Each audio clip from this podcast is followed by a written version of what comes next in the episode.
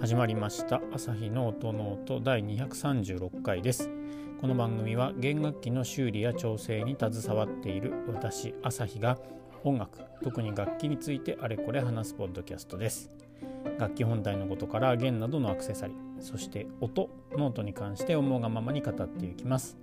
番組を通してバイオリンやビオラチェロなどに興味と親しみが深まってくれたら嬉しいです。はいということで本日も始めていきたいと思います。っとやはり時間を作ることができないのであまりこう定期的に月水金と更新していきたいんですけどもあまりできていなくてですね今日の配信になってるんですけれども今日もですねちょっとあの質問箱に来ていたあの質問について少し詳しくお話をしていってみようかなと思っています。で、えー、と早速なんですけどもあの質問内容ですね。弦はどれくらいでいいですかという質問が来ています。これはなかなか難しいっていうかどうなんでしょうね。ですのでうーん何でしょう。弦どれくらいでいいですか。どれくらいのまあ金額にのものをいいの買えばいいのか。どれくらいで買えればいいですか。交換すればいいですかとかいろいろちょっとあの考えないといけない部分はあると思うんですけどもまあド直球だと思うのできっと弦はどれくらいの金額価格帯のものを、まあ、グレードのものを買えばいいですかっていう風な感じで私は、えー、受け取りましてでおお話をしていこうかなと思っています。はい、で,、えーとですね、今日はワンオペ中でしてですので今目の前に、えー、薄目を開けた赤ちゃんがおりますでもしかしたらギャン泣きするかもしれないのでそしたらそんな声が入ってくる可能性がありますがまあそんなところでもし泣いちゃったりとか声があったらごめんなさいちょっと聞きづらいっていうかねあるかもしれないですけどもご容赦ください。はい、ということで、えー、弦はどれぐらいでいいですか？どれぐらいの金額のものを買えばいいですか？という形でお答えしていこうかなと思いますけれどもあの回答にもお答えしたんですがもう弦はね本当に個人の自由好きなものを購入していただければいいかなと思っています。ですので例えば私は絶対ガット弦じゃないと嫌だとかもう私はそんなに高い弦はいらないしもう安いのを、まあ、期間を短く変えていこうかなと思ってるっていう風な方もいると思いますのでですのでそういう方はそういった弦でもいいと思いますし本当僕は全然ドミナントで十分だよっていう演奏家さんも入れますしいやドミナントはねなんちゃらかんちゃらこれはだからちょっとやっぱドミナントはダメダメって言わないけどドミナントはなーっていう人もいるんですよ演奏家さんも。ですのでまあその人がたちが求めるものっていうところがあるんで本当正解がない世界だと思うんですよね。ですのでどんな自分が音を出したいかとか、えー、どんなシーンどんな場所で例えば本当にオーケストラをバックに、えー、ソロをバリバリ弾く人なのかそれともオーケストラのメンバー、えー、の方なのか室外楽室内楽を楽しむっていうことなのかもしくはまあ一人で練習で、えー、弾く時に、あの、やってるだけですっていう方もいますのでこの辺で本当自分が出したい音とか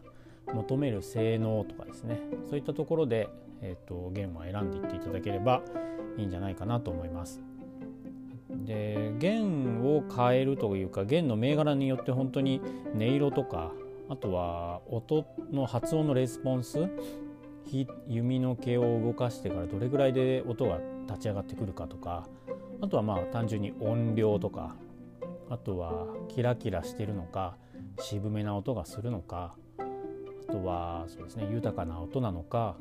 それともこう輪郭がはっきりしたパリッというかねパンっていう音なのかあとはそうですね、うん、寿命そんなところとかも全然違いますしあとはそうですねテンション、まあ、張力あれも変わってくるのでチェロの場合は特にそういうのは強いかもしれないですけどチェロとかだと本当アーセンのそのテンションが全然あのそれぞれの弦によってこう指の腹が痛くなっちゃうと思うんですけど初めて間もない方とかは。そういったところのあのテンション感指に伝わってくるこの指を弦を押さえないといけないあの大変さとか力。あの辺も全然変わってくるんでその辺は本当に自分の、うん、一番ベストな一番弾きやすい弦を探していくっていうのもまあ楽しんでいっていただければいいんじゃないかなと思います。確かに高いんですけどね弦一本一本。読解引っかえねできればすごくいいんですけどもまあこの辺は本当にあとは最近僕が思っているのは最近っていうかやっぱりこうネットがとか、まあ、SNS が発達してでいろんなところにこうレビューとかあとはブログとか、まあ、SNS ツイッター上とかでもそうなんですけどなんか使ってみましたとか、まあ、YouTube もそうですよねそういったところで、あのー、こうレビューとか感想とかがいっぱいこう溢れてる世の中になってきてると思うんですね。ですのでうんとなんだろう最初から正解を出さないとなんか損した気分になるみたいな風潮がちょっとあるような気もしてるんですね。まあ、うちのお店に来られる方みんなそうっていうわけではないんですけどなんかこう今回今弦の話してますけど楽器のこととかでやっぱり楽器ってこれぐらいのものを買わないとダメなんですよねとかやっぱりイタリアのやつがいいんですよねとかやっぱりなんとかなんとかっていうそういうふうなこうこれでなければいけないですよねとかいけないんですか？みたいなことをよく聞かれるんですよね。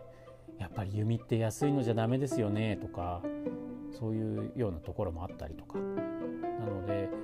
もうこれに関してはそこまでこう情報はまあ持ってていいと思うんですけど自分が使ってみるまではまあただの情報なので。ですので本当まあ言葉悪いけど事故が、ね、自分に起きなければあくまでまあ、他人事っちゃ他人事じゃないですか。当事者にならないとわからない気持ちみたいのがあると思うのでですのでそういう感じで弦とか選ぶ時、まあ、楽器もそうですけどもなんかこう自分がこうなりたいとかこういう音を出したいこういう性能が欲しいっていうのがはっきりしてくる。はっきりさせるためにまあ試してみるっていうのもそうですし自分がうんのその出したい音とかそういったところがはっきりしてないからもしかしたらそういうふうなところでいろいろレビュー見たりとかそういうのも気になってしまうと思うのでちょっとこううんと視点っていうかこう立ってるところを変えてなんかそう情報に、惑わされるっていうか踊らされないような感じで自分がっていうところを突き詰めていってみるのもとやっぱり正解っていうかね自分にとってベストなマッチを見つけられるんじゃないかなと思います。これはちょっと話が飛躍しすぎるかもしれないですけどやっぱりあの練習とかもそうなんですよね先生とのまあ相性っていうのもあると思うんですけど先生も一人の人間で生徒さん教えてもらってる人も人間なんででその方のその生まれ育ってきて培ってきたこの経験とかまあ、育まれてきた価値観とかあとは体の動きとか作り身長であり姿勢でありあと持ってる楽器も違うわけじゃないですか。ですのであとは物の捉え方